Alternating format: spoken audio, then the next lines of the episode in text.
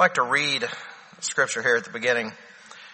Blow the trumpet in Zion and sound an alarm in my holy mountain. Let all the inhabitants of the land tremble, for the day of the Lord is coming, for it is at hand. That's from Joel chapter two, verse one. We actually sang it earlier uh, here this service in one of our songs. But I'd like to focus a little bit differently and set the stage. The goal on, a, at least for me, whenever it comes to talking about the meaning of the day, I feel we need to go through the verses. We need to read about the trumpets and just, and hear what they have to say. It's not a vast passage, uh, but I feel it's important to review those things. But I, I do like to ask the question, because I feel it's not just a, it's not just an academic question, but it does carry, it does carry thoughts that should prompt us to ask ourselves questions. Ourselves questions about what we think uh, and what we're building upon. Part of what I'd like to highlight, and I'll try to highlight at the very beginning, is that God is not going to build the new world on the foundations of the old. What he's not going to do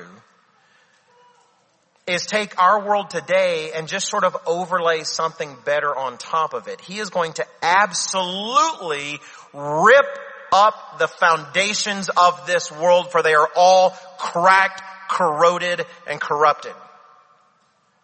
And he's not going to build on the foundations of this world. He will lay absolutely new foundations.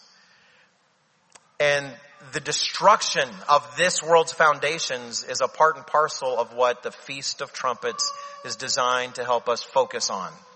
That God isn't content to build on the old and just build better things. He wants to build completely anew. So we're going to go over what happens on the day of the Lord today. And before that, we want to take a quick look at the foundations of this world to understand one facet of why such a devastating day is necessary. And the title of the sermon today is An End to Old Foundations. An End to Old Foundations. Foundations. Well, you and I live in a world, how many trailers start that? In a world where you and I live, in a world where we live and go to work and, and go home and have our families. What is the foundation of this world? Really, what is the foundation of this world? We can see what's been built upon it. We can look around us and see what's been built upon it. Now, you might think, well, the United States is built on different things than, say, Russia or, say, China. I would actually challenge that, and I'll challenge that a little more as we get into it. But let's just talk about the United States for right now, and let's look at what's currently being built on the foundation in the United States. We are in rampant gender confusion where people don't know what boys and girls are anymore.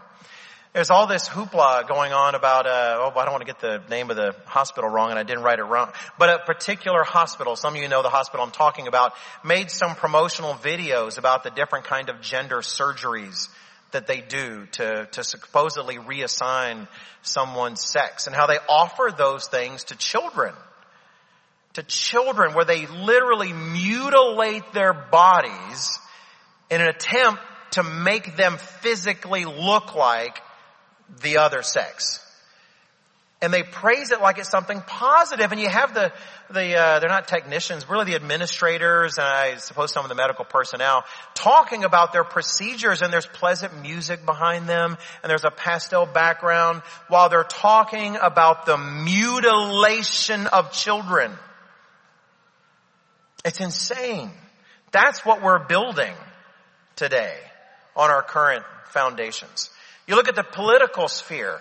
I'm not that old. I'm, I'm fifty-two. I know for some of you it's like, well, how are you standing up there? What's wrong? You know, do you need help? Do you need a chair? And others are thinking, man, you're like halfway there. You know, what in the world? You're like a virtual infant. Why am I, why am I listening to you? Uh, but you know, I've lived through several presidencies and several different changes of Congress. And I don't, I can't, at least I personally can't think of a time when I've seen it quite like this, where it's so personal. You know, we recently had a, a speech by the current president, uh, which I don't know who designed those optics, but those were just the worst optics ever, you know, if you're, and something, oh, I bet they did that on purpose. I can guarantee you no president decides to look like Hitler in front of a Nazi-like background on purpose. I'm really pretty sure he did not do that on purpose. But um, don't get me wrong, I think the Marines were there on purpose. And and talked about how, you know, the, the, the that our republic and our democracy is in danger uh from some of those who really align themselves very closely to to Mister Trump. Uh and it's it's difficult because there are people that would say prefer Mister Trump be elected instead of Mister Biden next time if it comes between the two of them, that don't necessarily align with all the things that people that supported January sixth, et cetera. And they felt, yeah, but it, so all of us, you know, having a president get up and say such things about, about from the lowest to the highest of, a, of, of one particular side of opponents, is that what's going on? And, and whether, regardless of what he meant, everyone's primed to take everything in the worst way. Uh, take a look at the other side. I mean, if you didn't actually pay attention to the tr- the tweets of Mister Trump over the entire time he was there, you really missed some excitement, right? I mean, there is some mudslinging and some punching and some kicking. Uh, but then though, you have one side saying, oh, that's just terrible. That's just terrible. And the other side saying, no, that's what I want my guy to do. Go get him. Go get him. These people are destroying the country. Go get them. They shouldn't even be here anymore, right? But then the next guy gets in office and everything switches. How can he say things like that? It's like he's he's saying we're not American, you know, oh, just because we want to vote for the other guy. But the other side's saying, no, get them. Get them. They're terrible for our country. They're ruining our democracy. Both sides are doing astonishing damage to the country. You know, if you consider yourself a uh, build back better kind of person, you know, so you're just like, well, I'm... I, I'm not allowed to vote because the church doesn't vote, but I, I'd, I'd be voting for Mister Biden, you know, if I had the opportunity, if that's you. Or if you're like, no, I, I you know, I, we don't vote, but I, I don't know why I do a goofy voice. It's not meant to be personal, but still, well, I don't know. I, I, I would vote for Mister Trump if I could, but the church says I really, you know, shouldn't. So I, so I don't, but honestly, I, I got a MAGA cap. I just keep it in the closet. I don't want nobody to see it. Or, you know, if that's you, let me just be really plain. You've got things to fix in your life. Because God didn't call you to support either one of them. He called you to support the one whose return we are talking about today. That's who he called us to support. And this day is, in a big way, a recognition that there's no one on earth worthy. There's no one that's going to fix any of this on earth. It is only him. He is the only solution. And we need him to do whatever he's going to do to fix it. What is the foundation of this world? For all the things you might see being built on it right now, the Bible actually tells us the foundation of this world that Jesus Christ longs to remove. If we go to Genesis chapter three.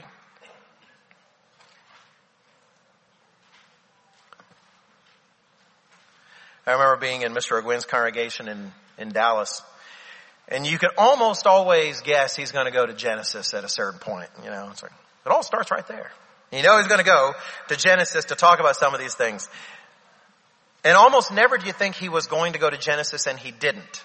But sometimes you didn't think he was going to go to Genesis and he did.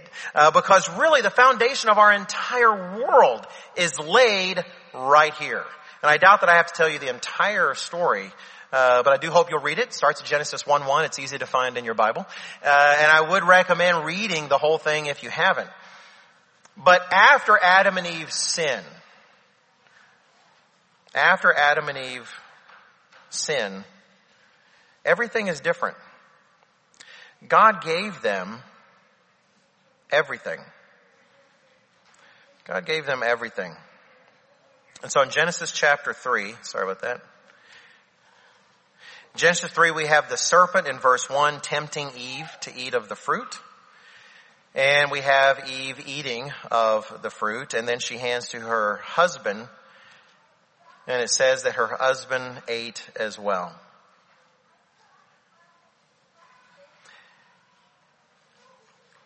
You know, when Jesus Christ was about to be tortured to death, that last night on earth before his execution, he was under pressure most of us can scarcely imagine. It wasn't just about his life. It's really all of our lives, right? uh, he bore in a more literal way than any other person in history ever has the weight of the world. And he knew he was about to be tortured to death. It's where we get the word excruciating from, is what he actually had to undergo, to the point that when he was praying, it says that his blood vessels and such were breaking, to the point that sweat uh, dropped like blood from him. And even knowing what was coming and asking his father to take it away, if there was some way their plan could work without it having to be this, if there was some other way, he wanted that. He wanted the easier path, not the absolute hardest path there could be. And yet, he said something very important. We won't turn there for the sake of time, but in Matthew chapter twenty-six, what does he say? He says, "Not my will, but your will be done." Not, not my will. He says, "Father, you know my will. I don't want to suffer." No one truly wants to suffer. He did not want to suffer. And yet, if that's what it took to accomplish God's will, then he said, "Not my will, your will. Your will be done." What we see in Genesis chapter three is Adam and Eve saying, "Not your will, my will be done." God made it plain to them. Don't eat from that tree. You can eat from, eat from all these other trees I've given you, but this one tree of the knowledge of good and evil, don't eat from that one. The day you do, you're dead. The day you do, everything changes. It's, it was perhaps one of the easiest commands to keep mankind has ever been getting. Don't eat from one tree. The devil says, "Hey, it looks pretty good." And they ate. And it says very plainly, other place in the Bible, Adam was not deceived. Adam knew what he was doing. He chose, "Not your will, God, but my will be done." Brothers and sisters, that's the foundation of this world. That was the beginning. Everything we see around us has been tainted by being built on that very foundation. Not your will, God, but our will. Our will be done. Even as people have stumbled in the dark searching for God. It's a corrupt searching because they, their, their minds are clouded by sin and misunderstanding, and the end result is always, always something from the tree of the knowledge of good and evil. It's always a mixture. There's no non-mixture out there unless it comes straight from the mouth of God and something He has built on some different foundation. You know, I, I tried to list some isms, you know, isms, things that end in I S M, that some of us might get excited about. Oh, that's, that's a good ism. I like that ism. And some bad ones. Ooh, that's a, that's a bad ism. Boo, hiss, go away, ism, go away. Uh, I've listed a few. I'll let you react internally however you would like to any of them. Now, if you start hooting and hollering, we're gonna know you like that one. So, you know, don't be careful. Uh, socialism. Yay! What? What? Understand. All right. So socialism, throw it out there. Capitalism. Communism. Statism. Really believe in the power of the state. Libertarianism. Conservatism. Liberalism. Humanism. Star Trek fans out there. I like humanism. I won't list more, but I guarantee you, including all the ones I just said, some of which are pretty American, some of which are not so much so, every single one of man's isms reflects the tree of the knowledge of good and evil. Every single one. You know, it's a, there's a book I, I have not read yet, but I've listened to this fellow on podcasts. I'm very interested in reading the book. It's by a fellow named Patrick Deneen, D E N E E N, Patrick Deneen. And it's titled, "Why Liberalism Failed." And it definitely has to talk about politics, but it's a lot more about philosophy. And you might think it's that he's he's just always, he's a real conservative. Well, you know, he is actually. That's a part of why I first heard him was in a podcast debate between him and another conservative. It was actually really interesting. But when he says liberalism, he doesn't mean a modern political liberal. He's not talking about what today you might hear on Fox News or C N N about being a liberal.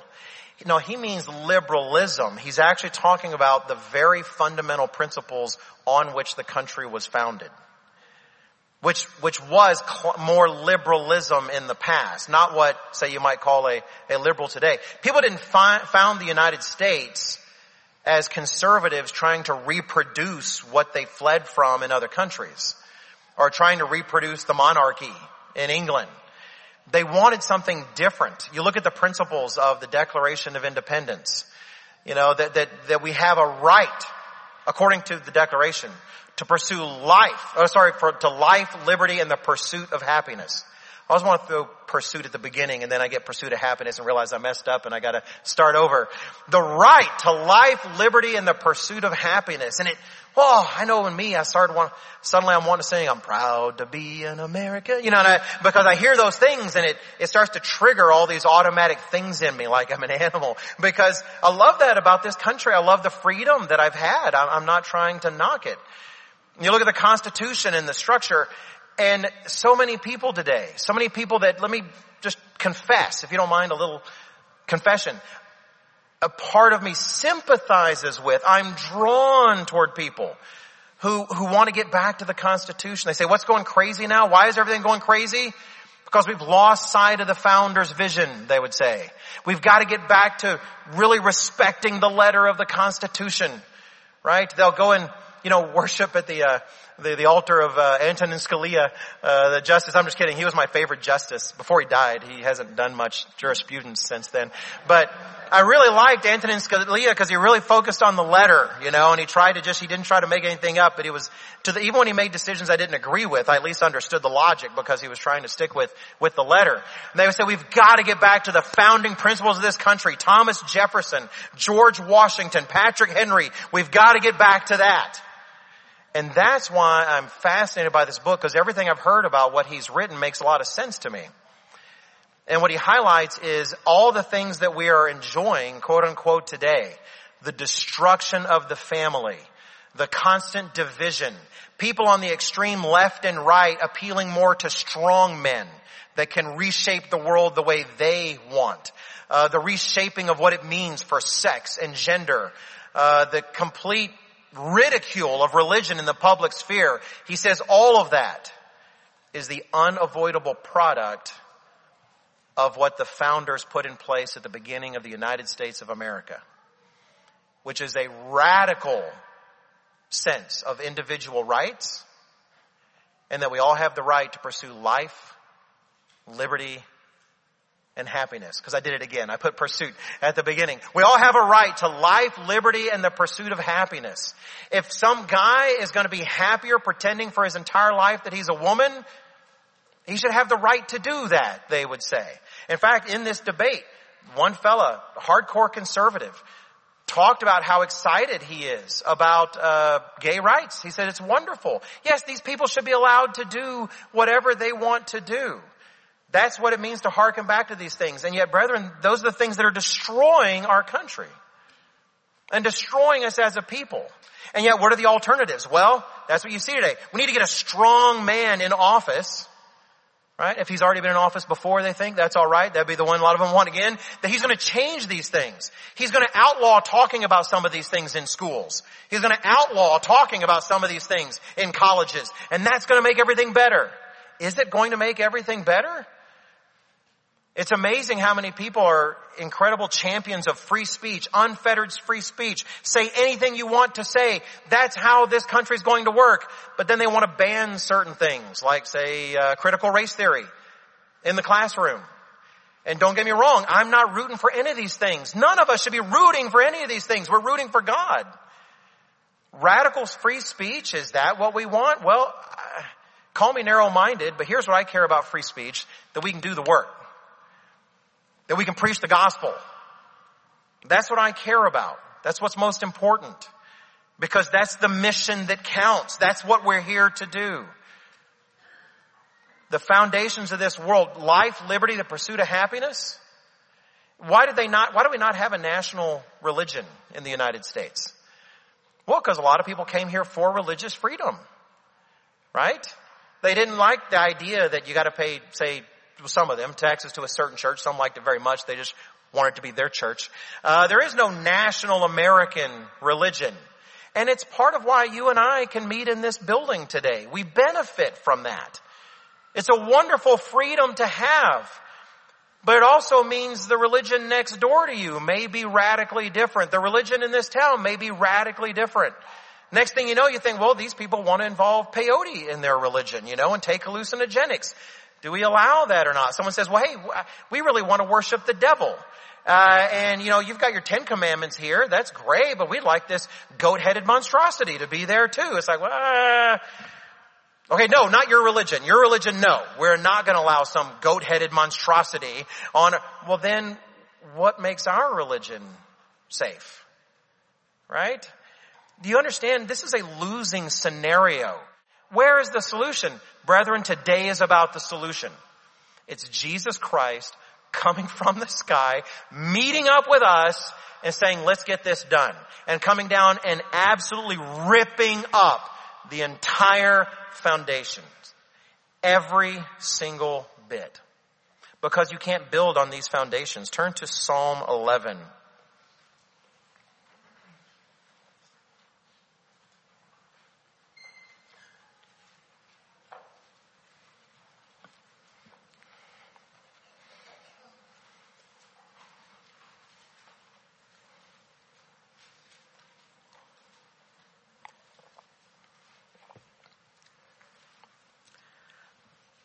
Psalm eleven, simple statement, but I hope we all embrace it. It says here in Psalm eleven in verse three, it's a rhetorical question. If the foundations are destroyed, what can the righteous do? It's rhetorical because there's no need to answer it. The answer is obvious. There's nothing you can do. If the foundations are destroyed, there's no building on that. You have to find good foundations or else rip those up. In fact, just to make sure we're clear about the purpose of Christ on this day, let's jump to the towards the end of the Bible, First John chapter three.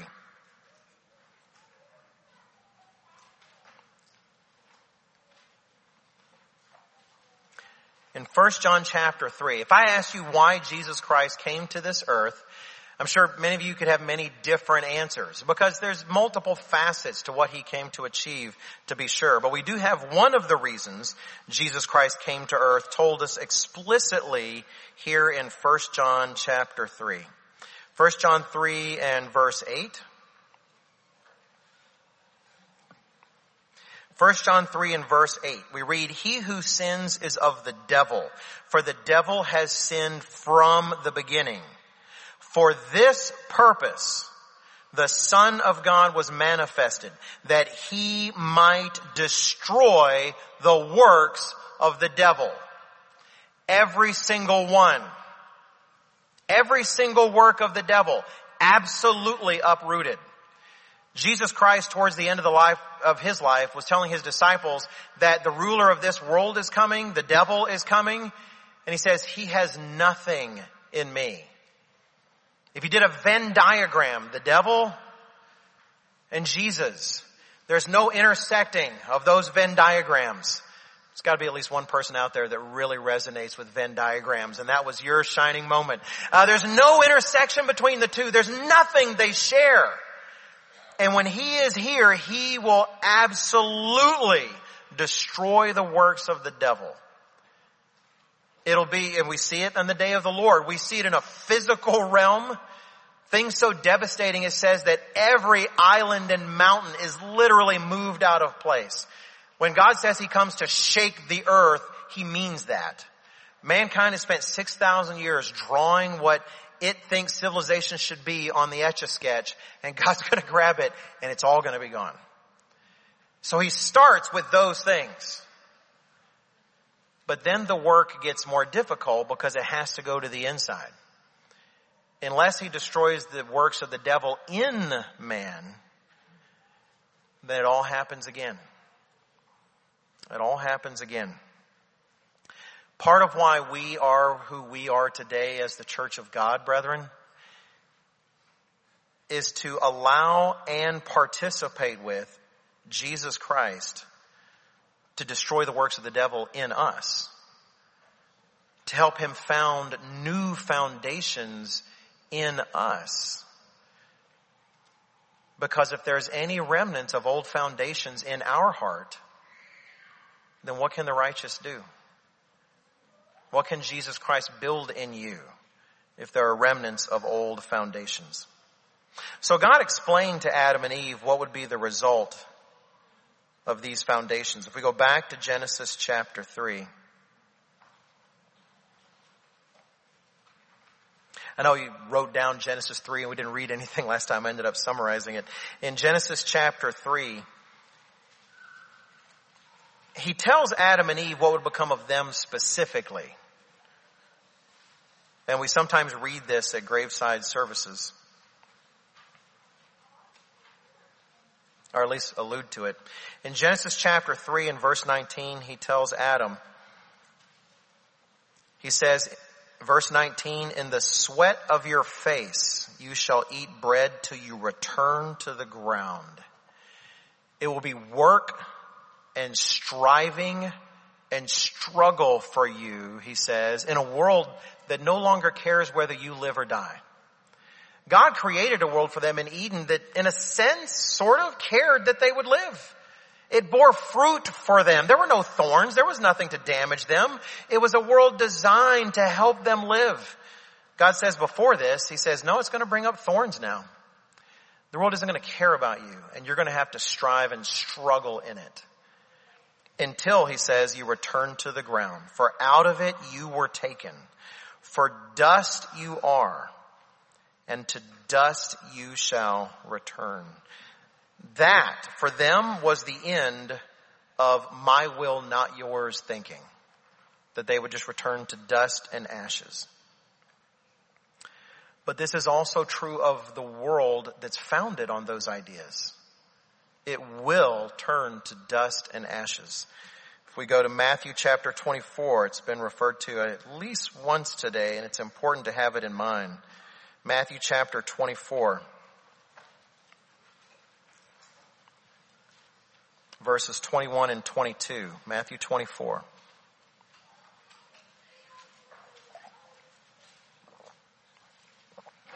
When thinking about the coming day of the Lord, it is so vital to keep this in mind. Matthew twenty-four, verse twenty-one and twenty-two. Starting verse twenty-one. "For then," Jesus Christ says, "there will be great tribulation, such has not been since the beginning of the world until this time, no, nor ever shall be." Brethren, we've lived through terrible times. Some of us are too young to remember some of those terrible times, but we heard about some earlier. Well, we had in the uh, sermonette mentioned World War Two. Uh, some who never want to hear those noises again.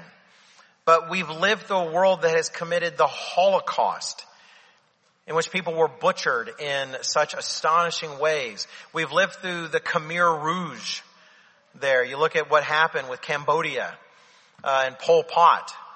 Uh, we don't really teach history so much anymore. We've turned it all into social studies. Uh, Doctor Rineau has so many helpful things to say about that in terms of how, well, we're just trying to teach people how the world should be.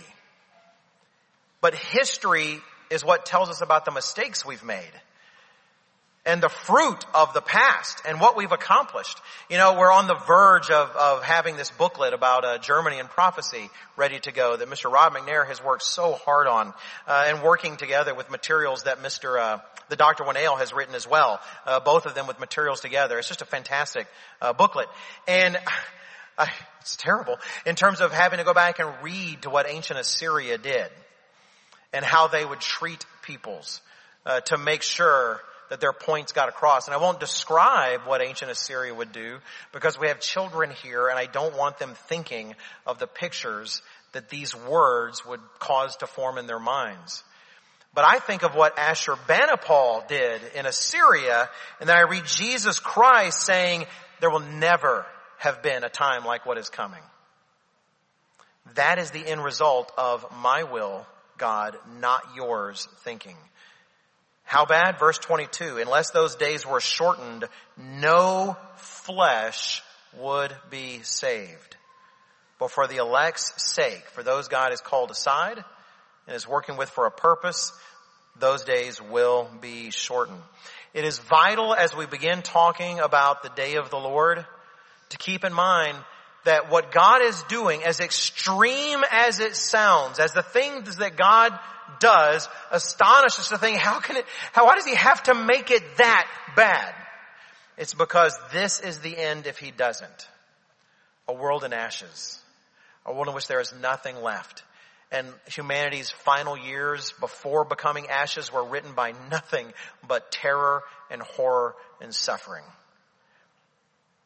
Because his cure seems radical. But that should only remind us of just how bad the disease is. And it's the disease you get when you build a world on those foundations of not your will, God, but mine. So let's go ahead and jump into the prophecies concerning this day. And I'll start a little earlier than the day of the Lord because I know Mister Robinson and I were talking about it. How can you not talk about the seven seals before you get to the, the trumpets? So let's go ahead and go to Revelation chapter six.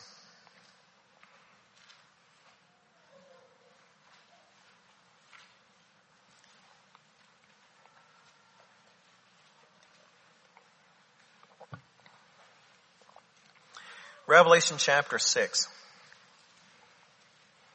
I'm going to read quickly through some of this. Let's go through Revelation six, verses one through eight. We read here, now John says, seeing in vision, after the tale of the churches has been told, uh, we have the church eras all the way through Laodicea, which is the modern era. And now we're getting into what is to come. It says in verse one, I saw when the Lamb, oh, and I should highlight, the Lamb has been given uh, a scroll sealed with seven seals. I thought of making a physical replica, but my imagination exceeded my actual willingness to do the work. So anyway, imagine an amazing scroll, just the finest you've ever seen, uh, with seven seals. And John is in tears because no one in heaven or earth is found worthy to open them. But the Lamb is worthy. He is worthy amongst us all. And so he begins opening the seals. And each seal is a revelation of things to come. So in Revelation chapter six and verse one, it says, now I saw when the Lamb opened one of the seals, and I heard one of the four living creatures saying with a voice like thunder, come and see. And behold, and I looked, and behold, a white horse, and he who sat on it had a bow. And a crown was given to him, and he went out conquering and to conquer. When he opened the second seal, verse three, I heard the second living creature saying, come and see. And another horse, fiery red, went out, and it was granted to one, the one who sat on it, to take peace from the earth, and that people should kill one another. And there was given to him a great sword. Verse five. When he opened the third seal, I heard the third living creature say, come and see. So I looked, and behold, a black horse. And he who sat on it had a pair of scales in his hand. And I heard a voice in the midst of the four living creatures saying, a quart of wheat for a denarius, and three quarts of barley for a denarius, and do not harm the oil and the wine. When he opened the fourth seal, I heard the voice of the fourth living creature saying, come and see. So I looked, and behold, a pale horse, and the name of him who sat on it was Death, and Hades followed with him, that is the grave. And power was given to them, these four horsemen, over a fourth of the earth. Today that would be approximately two billion people, to kill with the sword, with hunger, with death, and by the beasts of the earth. These are the famous four horsemen of the apocalypse. We have a number of telecasts talking about that, the Four Horsemen Ride and others. Uh, we recently had a series from Doctor Winnail on each individually, on each of the horsemen. Uh, but what do they mean? There's an interesting parallel. We won't take the time to turn there, but please note it yourself in Matthew chapter twenty-four. In Matthew twenty-four, Jesus Christ is talking about things to come. And he talks about, in order, uh, religious deception. He talks about war and rumors of war. He talks about famine and want. And he talks about disease. And when you actually line those up, keeping in mind that Jesus Christ is the one who reveals the book of Revelation, it is the revelation of Jesus Christ to show his servants what must shortly take place, it fits. You have religious deception. You have one on a white horse with a crown and a bow. Not with many crowns like Jesus, who also rides a white horse, and not with a sword like Jesus, but with a bow. It's a counterfeit Christianity. Uh, you have warfare, and that's the most blatant of the horses, perhaps. Uh, you have, with a sword, come to take peace from the earth. And then in the same order, he talks about famine coming, and then pestilence. And you see the other two horses, black and pale. But there's a difference there. In Matthew chapter twenty-four, in that context, he talks about how the end isn't yet. And he's talking about the times even far away leading up to the times ahead. And think about it. When has mankind not had religious deception? When has mankind not had warfare? Really, you could say the first war uh, was between Cain and Abel. And you might think, well, it's just two people. Well, percentage of the population, it was virtually a world war. You know, I mean, it's, it's a lot of people. Uh, so it's when has mankind not had warfare? When has mankind not had famine with people in want? And then finally, when have we not had disease? The four horsemen represent something completely different. This isn't just someone taking out peace from a piece of the earth here or a piece of the earth there. This is peace all over the globe. This isn't just religious deception if you look at the white horse. This is a religion going out to conquer. These are end-time manifestations of all four of these things. End-time versions that do these things on a scale mankind has never before seen. Religious deception on a scale never before seen. Warfare on a scale never before seen. Famine and pestilence on a scale never before seen. You know, I do T W Ps and talk about, when I talk about coming disease, and I say, look, if some of you think that COVID nineteen was it, you are wrong. That was a warning shot across the bow. In those days, people were going to be, man, remember the good old days of COVID nineteen?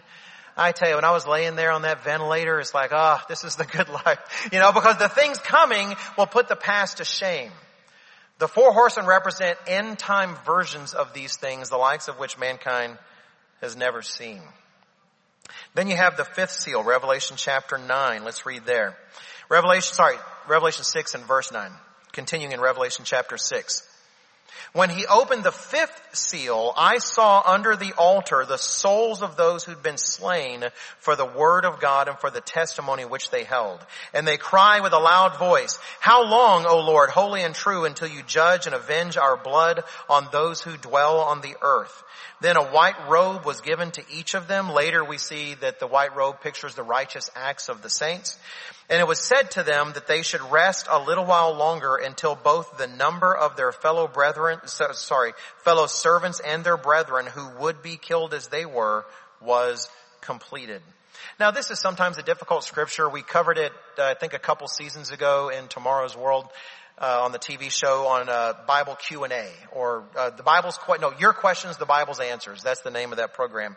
And this is not like, well, you know, son, one day when you die, you'll go to heaven and live under an altar. So just, that's right, son, just like a worm, just like a grub. Uh, this is not a vision of what actually happens to people when they die. When you understand the symbolism, just like it's not literally, we're not going to see, well, there goes the black horseman riding through town. Oh, dear. Well, I guess famine's on the way. Uh, these are symbols, right? These are symbols. And when you look at the biblical symbolism, it's obvious. If, if we lived in that time, we would know what pools at the bottom of the altar, and it's the blood of the sacrifice. What pools at the bottom of the altar at the temple is the blood of the sacrifice. And we know that the blood of the righteous slain cries out to God, just as uh, Abel's did back when Cain slew him. God says, your brother's blood cries out to me from the ground. This time pictures a martyrdom of the saints, of our brothers and sisters in Christ.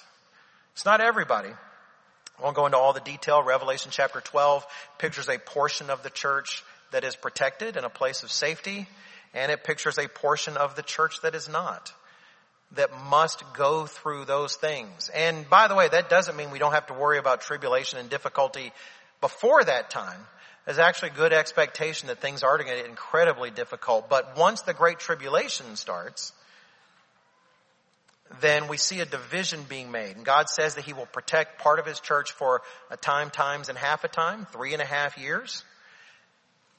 And then there's a part that isn't, because they have to go through that. You can read in Revelation chapter three, in the Philadelphia church, which we strive to be the remnant of, because we do believe that era is over, but the church does remain.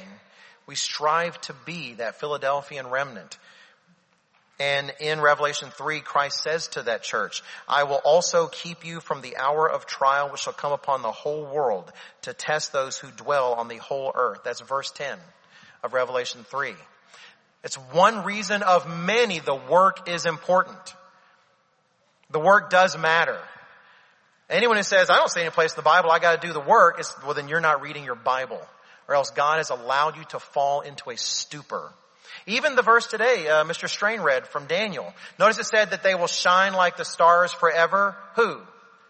It says in Daniel twelve, those who turn many to righteousness. If you are a part of this work, you are a part of turning many people to righteousness. Those who do not care about a work in the world and want to stare at their spiritual navel and simply attend to themselves are not a part of turning many to righteousness. The work does matter. Then there's the Laodicean church described in the same chapter. And they are told instead that they are wretched, miserable, poor, blind, and naked. Jesus Christ doesn't say that because he doesn't love them. He says it because he does love them. And they can't see their condition. He counsels them to buy from him eye salve so they can see themselves. And he tells them they will have to go through the fire to be tested. Uh, that's uh, verse seventeen of Revelation chapter three. Again, don't forget, this time is the worst time in human history. We have the nations that have descended from Israel that will go through all of this. The United States, uh, Great Britain, the British descended nations. It's a time called Jacob's trouble. So we have to know, where is Jacob in the world? And Jacob did not just have one son named Judah. It's not just the Jews. The twelve sons, right? And those who bear his name in a special way, which is Ephraim and Manasseh. If you're not familiar with how to find who is Israel in the world, you must read uh the United States and Great Britain in Prophecy. It's just, if, if you haven't read that in a long time, I highly, highly recommend that you consider reading that. And so here we have the tribulation going on, the beginning of this three and a half year period in which all the effects of the four horsemen are cumulative and bring us right into this time of absolute difficulty and suffering. And please understand, as we talk about when God intervenes, how bad is it? How bad is it? Everybody dies. They don't, because he stops it, but if he didn't stop it, everyone would die. Everyone you know now, every person that you've ever loved who's still alive, every dog you've ever taken care of, every living thing on the planet would die if God didn't step in. That's how bad things actually get, as mankind is unleashed to do his worst. As we'll see in a moment, Doctor Meredith referred to those days, those kind of first two and a half years of the three and a half years, as the day of man. Uh, we have man, in a sense, triumphant, the evils of man triumphant, the devil empowered uh, to help whom he will. Uh, and it is indeed a terrible time. And it's odd to think of how mm, allowing things to be so bad can be so bad. I mean, sorry, that any good can come of that. But I do find it interesting, if I, if I think of humans who have suffered a lot, I think of Jesus Christ, but I also think of Job. Job suffered a lot. Uh, really, Job went through things that I, I, I scarcely say there's, there's maybe no one in here who can actually imagine what it was like to be Job and lose every single one of your children and lose every single thing you own and to have your health completely stripped from you and have your own wife tell you just curse God and die and get it over with, because clearly your creator has turned against you. Uh, an astonishing tale and worth reading. And you see his suffering, his agonizing. And then you read in James, we won't turn there also for the sake of time, but in James chapter five, where James says that God allowed all those things to come to Job for the merciful end that he had in mind for Job. And you think, how in the world can any of that be called mercy? But we have to trust that God knows what he's doing. We have to trust that God knows where he's taking us and for what purposes. You know, we said earlier, the foundation of this world is man telling God, my will, not yours. The foundation of the world to come will be built on Jesus Christ's statement, your will, not mine. But that's part of what God wants to know of you and me in this life. You know, when you're really happy and life is going your way and you're getting the things you want, it's pretty easy to say, man, God, you're pretty awesome. You know, whatever you want, God, that's what I want. But God needs to know from us. Anybody can say that when things get difficult, when we suffer pains, when a decade passes, and it seems as though our prayer still has gone unanswered for reasons we cannot comprehend. That's what God wants to know. Will you still say, my will and not yours? Because those are the people he wants to build those new foundations with. So with all of this suffering and all of this death and all of this slaughter, we get to Revelation chapter six and verse twelve. And we get to the beginning of what this day pictures more specifically. Revelation six and verse twelve. It says here, John writes, I looked when he opened the sixth seal, and behold, there was a great earthquake, and the sun became black as sackcloth of hair, and the moon became like blood. And the stars of the heaven fell to the earth as a fig tree drops its late figs when it's shaken by a mighty wind. And the sky receded as a scroll when it's rolled up, and every mountain and island was moved out of its place. And the kings of the earth, these are the men that have been reigning with strength and power, making their will come to pass right and left. At their command, death took place, and at their command, mercy was extended. It says that the kings of the earth, the great men, the rich men, the commanders, the mighty men, every slave and every free man, literally every one, hid themselves in the caves and in the rocks of the mountains, and said to the mountains and rocks, fall on us and hide us from the face of him who sits on the throne and from the wrath of the Lamb. For the great day of his wrath has come, and who is able to stand? You know, this world works very hard to sell you a Hallmark card version of Jesus Christ. It's the Jesus Christ that just wants to make sure you got a good job and you're happy and you find the one you love and you get through hard times and is there to hold your hand. And don't get me wrong, he is amazing. He is wonderful. He's the one we should long to marry one day, because that's what we're here to do, is to be his bride. But he is also the creator and filled with might and power and wrath. God is capable of wrath. This world doesn't even think that's possible. How could God have wrath? They use ideas of God's wrath as somehow evidence he doesn't exist. And yet, don't you internally feel wrath sometimes when you hear about some completely unrighteous thing? I mentioned, I think, on the on the podcast, I the thing that tends to get me is crimes against children. Or sometimes the elderly, I've discovered, because there's so much footage now of terrible things happening all over the world. You know, crimes against the helpless. Uh, and it just, it's just sometimes I, I see it or I hear it and I can't let it go unless I pray about it. I, it's like I have to ask God to remove it from me. Jesus Christ is capable of wrath. And we ignore that even in our own lives at our peril.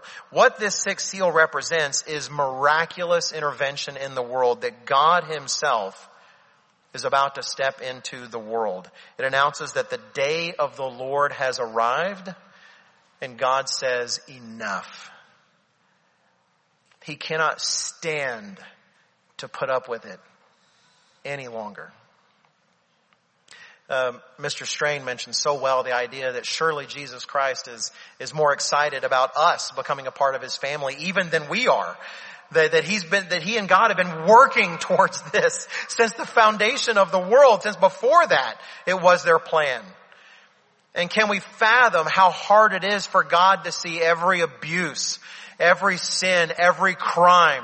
I don't want to say the words of these crimes because again, I don't want to plant those specific pictures in your mind, but just think of everything that has ever happened on the earth, every degradation, every horrible thing, every horror out there the world celebrates now. For entire months at a time, ridiculing the way of God and perverting the lives of others and children. And how much he is chomping at the bit to say, please, I, I'm ready to go fix this. Let me fix this so it never has to happen again. And how he and his father long for that. But they work in a certain way when you see in Scripture. There's a time they wait for sin to become full. And in Revelation six here with the begin, with the, uh, the heavenly signs that announce the day of the Lord's beginning. That time has finally come and God says enough.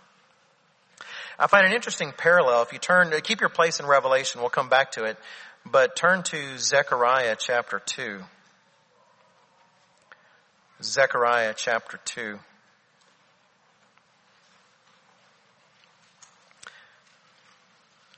There's this statement that just always gets my attention.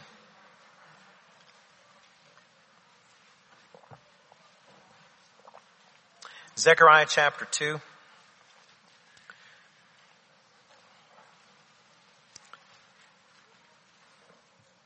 And speaking of an end-time situation, when you read the details, we're just going to capture verse thirteen.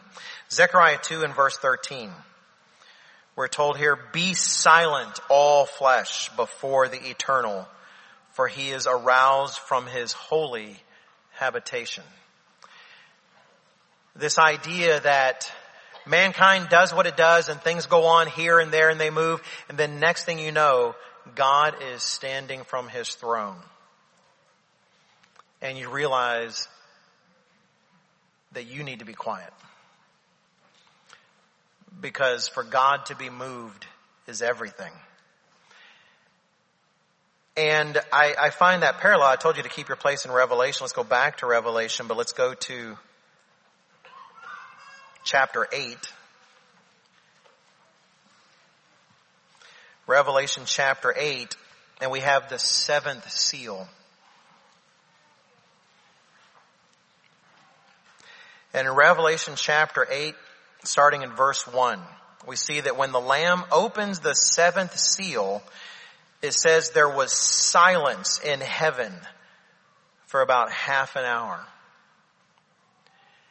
I just can't even fathom silence in heaven for half an hour. If you actually read the earlier chapters, heaven's like the busiest place in the universe. There's multi-headed creatures everywhere and there's rays flying around. They're all praising this and praising that. And, and there's so much going on. It's like a tremendously busy place.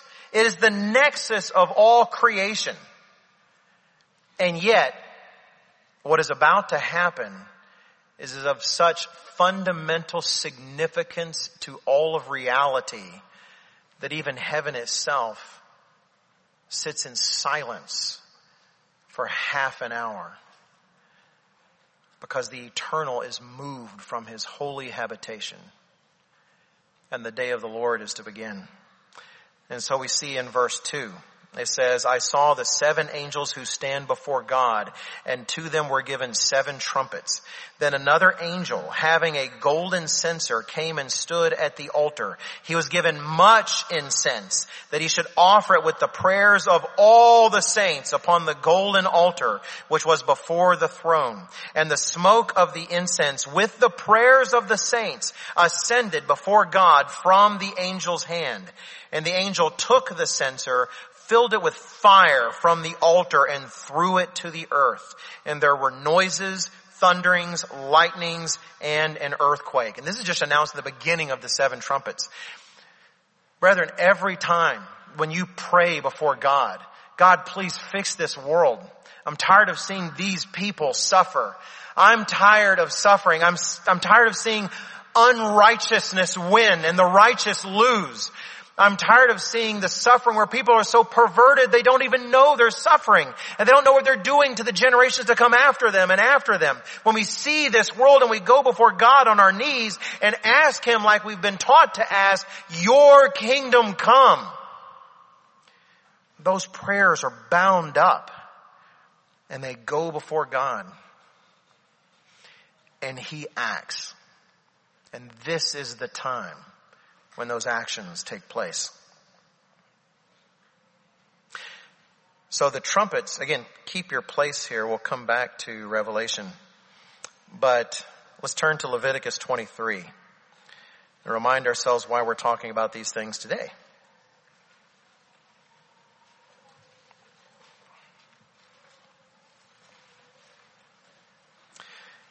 You know, the trumpet guys are going to have to play fast. I've only given myself ten, fifteen minutes. Leviticus chapter twenty-three.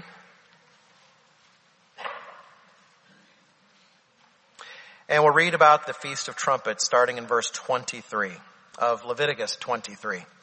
Leviticus twenty-three, twenty-three. We read here, Then the Eternal spoke to Moses, saying, Speak to the children of Israel, saying, In the seventh month on the first day of the month. This is the first day of the seventh month on God's calendar. It says, Speak to the children of Israel, saying, In the seventh month, on the first day of the month, you shall have a Sabbath rest, a memorial of blowing of trumpets, a holy convocation. You shall do no customary work on it, and you shall make an offering by fire to the Eternal.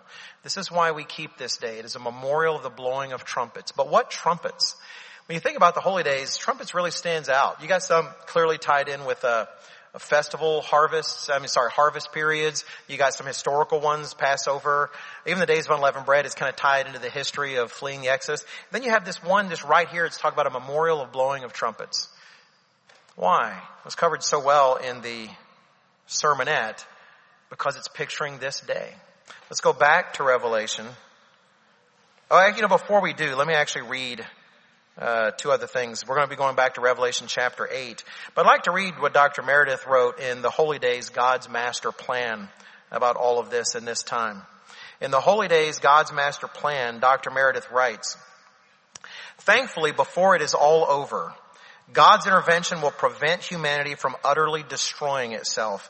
For then the day of man will be over and the day of the Lord will commence. Yet it will not begin with peace and joy for everyone. Rather, the Almighty will have to enforce peace upon rebellious humanity by first breaking its stubborn will.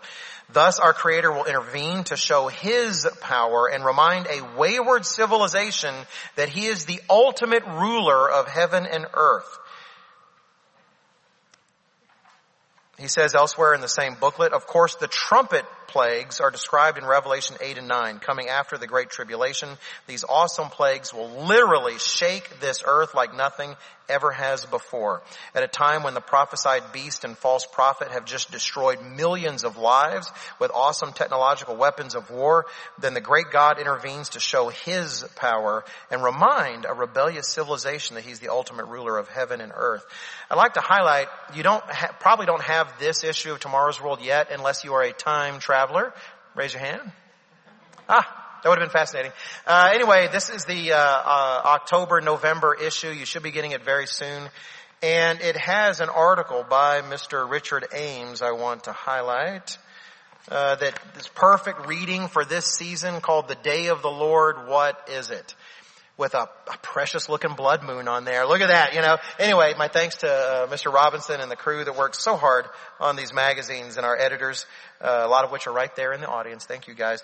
But this is Mister Ames just doing what Mister Ames does so well, and he goes into this time, the Day of the Lord, so thoroughly. In fact, I'd also like to highlight, in the middle is a, a three-and-a-half-year timeline uh, that Mister Robinson and Mister Ben Graham Uh, worked very hard on. Thank you, Mister Uh, Ben Graham. Thank you, Mister Robinson.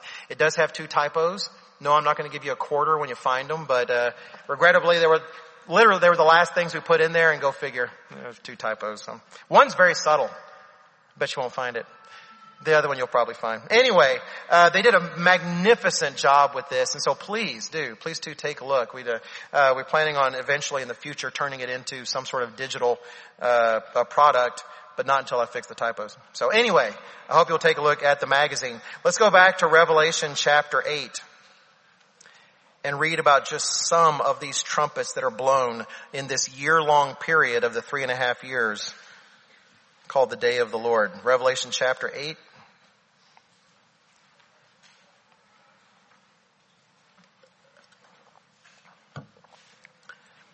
And verse seven. Revelation eight and verse seven. We read here, the first angel sounded, that is, sounded his trumpet, and hail and fire followed, mingled with blood, and they were thrown to the earth. We can read these so fast, and we're going to read them, but I hope you'll think about them. What if you were standing outside, and have you ever been outside in a hailstorm? I have. It's, it's not, you know, pleasant. That bonks you on the head if you're not careful, and, but imagine hail that God has sent to punish humanity. And then you notice it's not just hail, it's fire. It's hail and fire. And then you notice it's hail, fire, and blood raining from the sky on planet Earth. It says also a third of the trees were burned up and all green grass was burned up. You know, I see images of California and its occasional wildfires. And imagine the entire world going through California. Have you ever had a fire kind of far away from you in the state, but you smell it in the air? Yeah, I've been through that before. It's like, and you smell, it's like, what is that? What is that smell? And you realize there's this fire, you know, way down. Sometimes it can even be in another state if the fire is big enough and you catch wind of that. But imagine what it'll be like all over the entire earth when God decides uh, suddenly a third of the trees are on fire, and a third of the grass. Verse eight, the second angel sounded.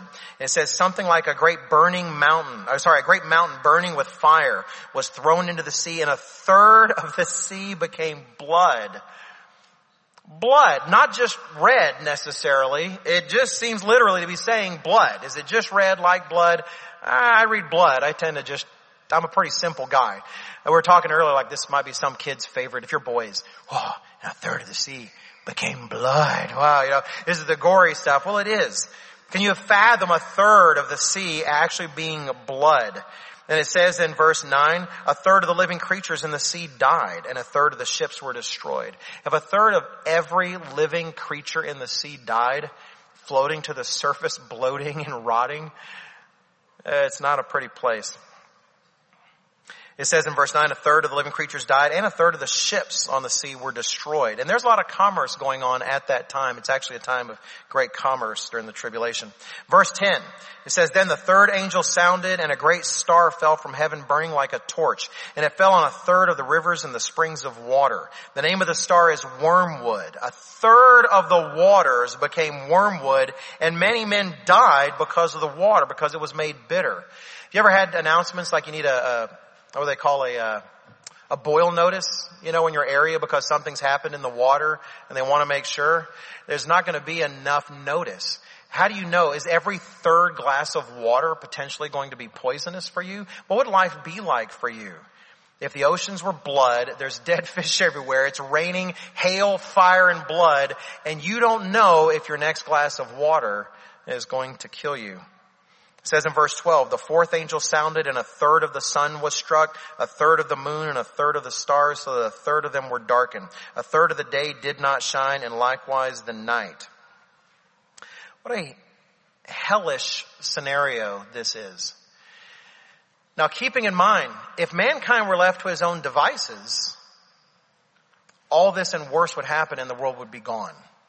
God is giving mankind a taste of what he would have done with the world. He says elsewhere in Revelation that he comes not only to attack the people, but to destroy those who destroy the earth. And he's giving them a taste of that. You know, what do you do with your children? Sometimes we have to make up punishments for them that are artificial in nature, but they're meant to prevent the real life punishment of their actions. You know, there's there's nothing necessarily sinful in going out into the street, but when you're a child and don't know how to look both ways, it can be fatal. And so, you know, maybe it's a little bit of corporal punishment. I don't know what you do with your kids, but I know what we need to do is what is necessary for them to know, don't go out into the street. That's a time you don't say, well, you know what?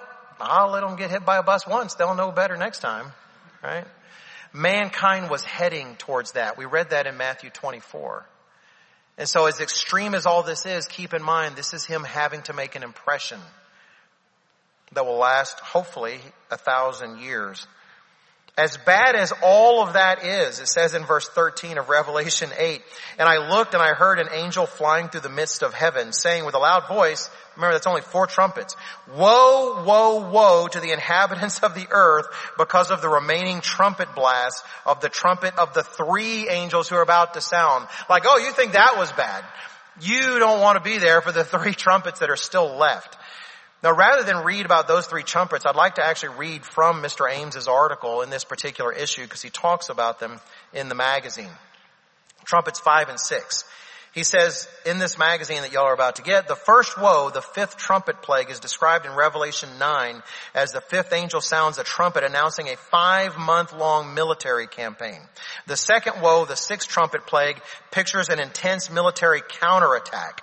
And then he has the verse here, one woe is past, behold, still two more woes are coming after these things. Then the sixth angel sounded, and I heard a voice from the four horns of the golden altar, which is before God, saying to the sixth angel who had the trumpet, release the four angels who are bound at the great river Euphrates. That's in Revelation nine, verses twelve through fourteen.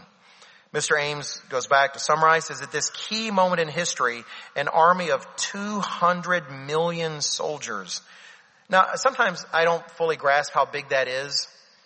Keep in mind, the United States generally is a population of three hundred million. The entire United States. It's a little more than that now, like three thirty, somewhere around there, but three hundred million people in the United States. Imagine one army composed of two-thirds of the entire population of the United States. It's the most massive army the world has ever seen. He says this key moment in history, an army of two hundred million soldiers will proceed to the west across the Euphrates River and will destroy an entire third of the earth's population. As if one third of all the people in this room were now dead. Whether it's nuclear weapons, whether it's chemical warfare, but gone. It is a vast exchange. It says this phase of the end time, World War Three, will kill literally billions of human beings. As Jesus said, unless those days were shortened, no flesh would be saved. If not for God's intervention, all life on earth would be destroyed. Then finally, we have the seventh trumpet, which is really awesome and was covered in our first sermon. So I won't go into that a whole lot, but uh, how, how could I not say something, right? You know, uh, we've already read from First Thessalonians chapter four, right? Uh, which is a beautiful passage. Paul says, you know, I would not have you to be ignorant, brethren, concerning those who are asleep. And he talks about our glorification and our change. It's our hope. This is the only hope. But it's not just our hope. You read in Romans chapter eight, the entirety of creation longs for this. It's not just you who wants to be a part of God's family. There's people out there suffering right now that don't know that your transformation into a son and daughter of God in glory is the solution to everything they've ever wanted. There are lands that are polluted, that are being destroyed. The lithium digging out of the ground to make all these electric cars is just ruining uh, places where people could live. All of that is crying out for you. Please do what it takes. Please be a part of this. We long for the revealing of the sons of God. That seventh trumpet announces that Jesus Christ is king, announces all these kingdoms are now his. And then we will be his forever at that time as we put on immortality. Mister Ames, going back to his article, writes the following. While Christians rejoice at the return of their Savior, the prophesied King of Kings, we must remember this seventh trumpet is also the announcement of a third woe.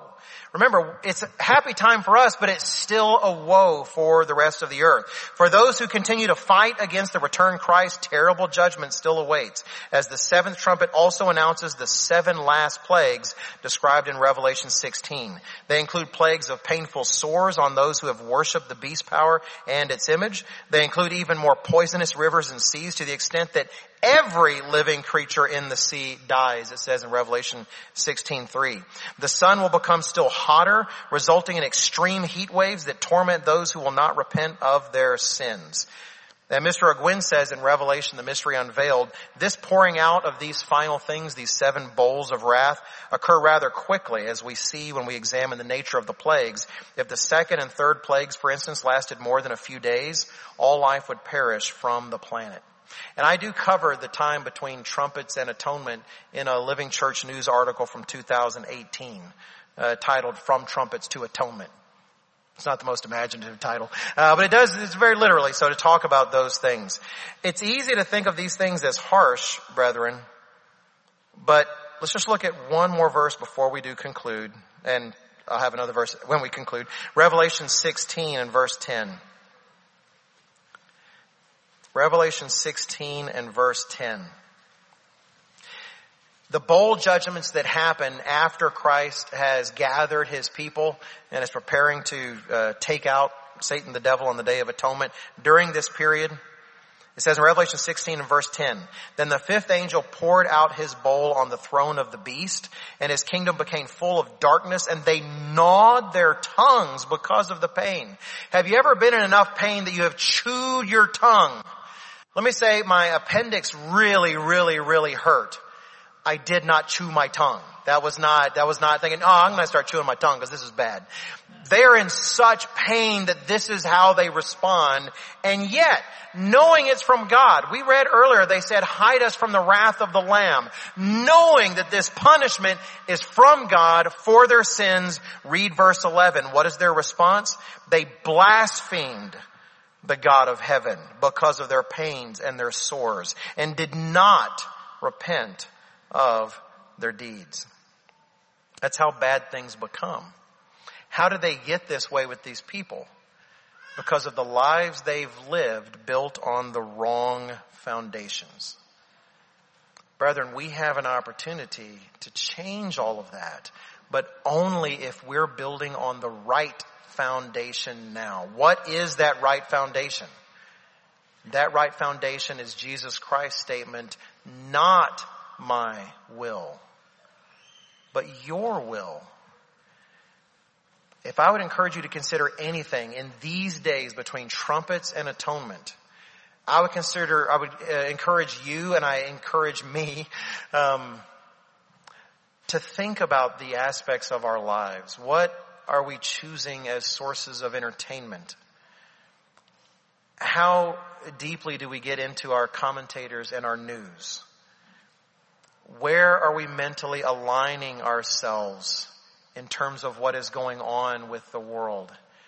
In what ways are our thinking and our thoughts we see reflected by political pundits? Are people on YouTube channels that don't even have God's Spirit? I would ask all of us to examine ourselves and ask ourselves and ask God, because we need him to help us see ourselves, is this aspect of me that's resonating with this, is it truly something built on the foundation of Jesus Christ, not my will, but yours, God, or is it built on the other? Because we're promised by Jesus Christ that every plant, every plant his Father has not planted will be uprooted. But if we can uproot those things now, and we all have them, every single one of us have them, and sometimes they're deep, and their roots go down far further than we want to admit. But if we will allow Jesus Christ to work in us and uproot those plants now, then we have an opportunity. There's actually a passage, I've, I've used far too much time to actually turn to it, but it's in the book of Isaiah. And talking about the ashes, it's in Isaiah sixty-one, talking about the ashes that mankind will have made of the world, God promises, but I'm coming to give you beauty for ashes.